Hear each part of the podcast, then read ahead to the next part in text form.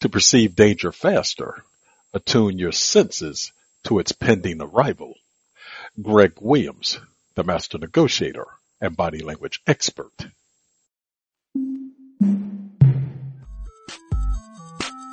Welcome to Greg Williams, the master negotiator and body language experts podcast.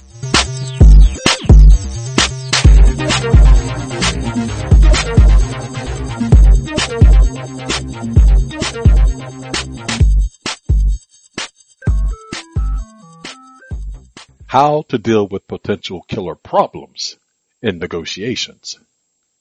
People don't realize they're always negotiating. As the screeching train whistle continuously shrilled in the distance, the people that heard it knew it was a warning about a problem.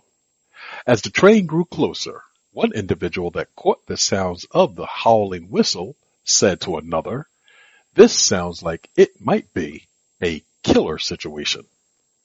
In negotiations, the train could be a symbol of a powerful force coming at you. The whistle could be the warning of imminent danger in the negotiation.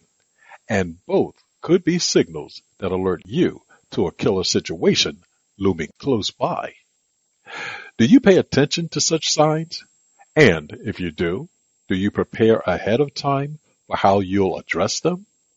If not, how quick are you to switch to either a defensive position or one that might require you to go to a more potent offense?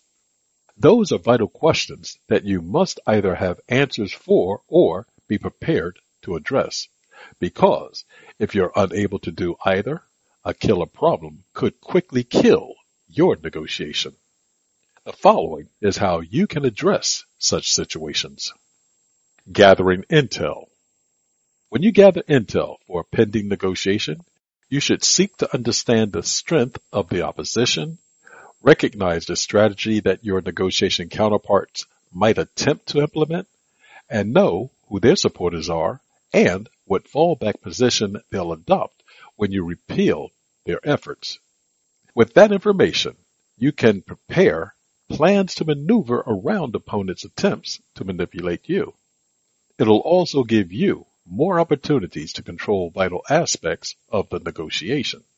And while you're in control, your negotiation counterparts will have fewer opportunities to command their forces to attack you successfully.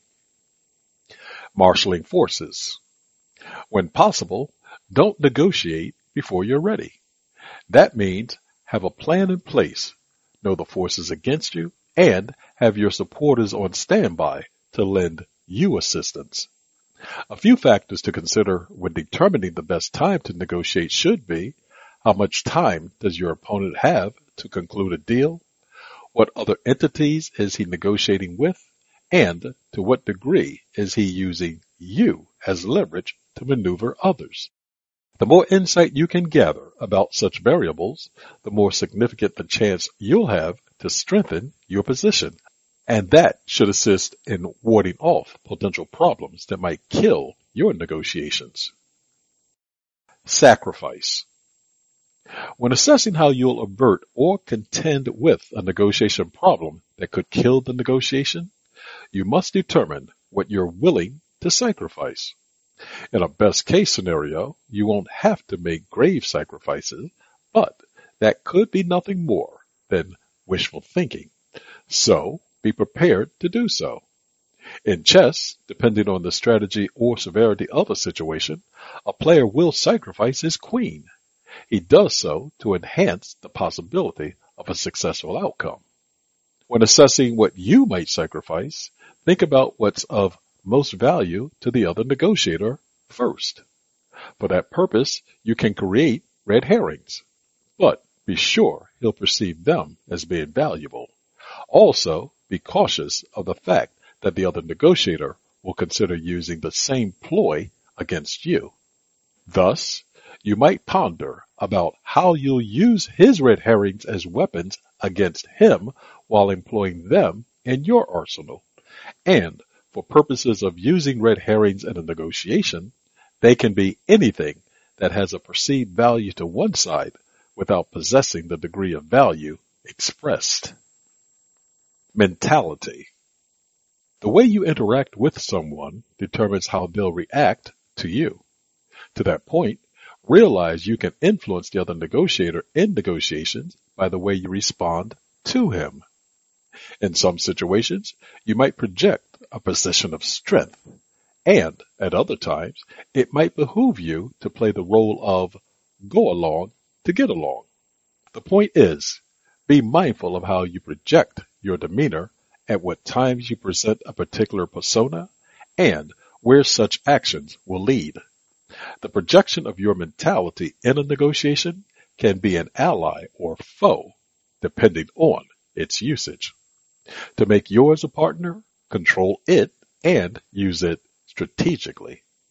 And to do so is to imply that you control your temper because what you do and say and thus the mentality you display will stem from the emotions you are experiencing at the moment of their display. Distractions. Distractions are another concern to be mindful of when negotiating. As mentioned about red herrings, which can serve as a distraction, you must be alert to offers during the negotiation that your opponent presents to move you from one path of thinking to another. You don't want to become caught in a state of confusion due to a lack of focus. When presented with a potential killer negotiation situation, the less prepared you are, the higher the probability that its delivery will be successful upon you. Therefore, when you sense the sounds of pending danger, perk up.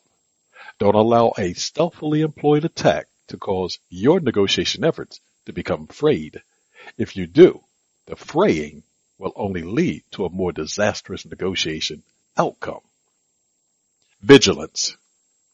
No matter how appealing a deal may appear, dig into an offer to determine how valuable it is and how vulnerable it may leave you.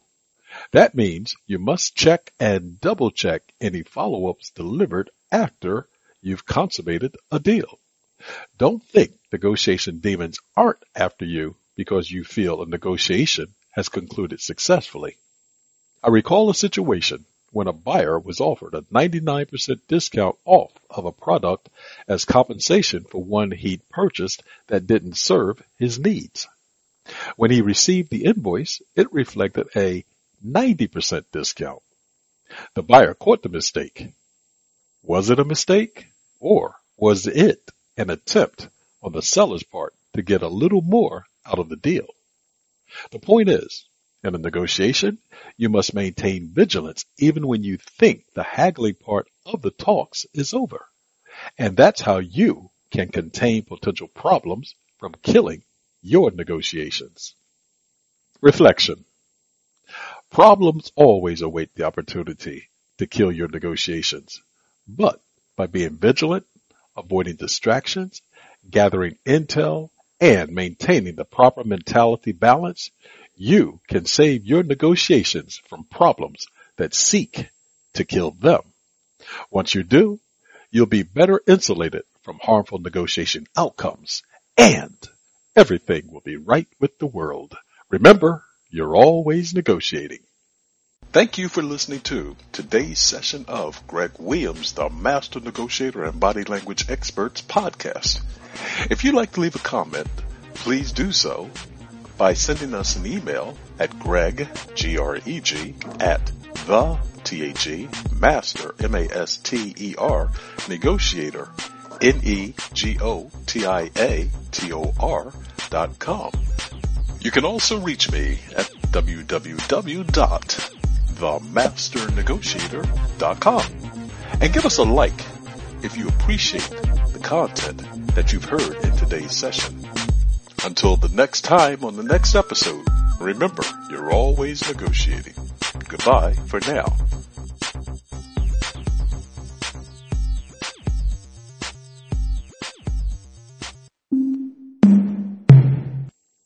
This podcast is a part of the C Suite Radio Network. For more top business podcasts, visit c-suiteradio.com.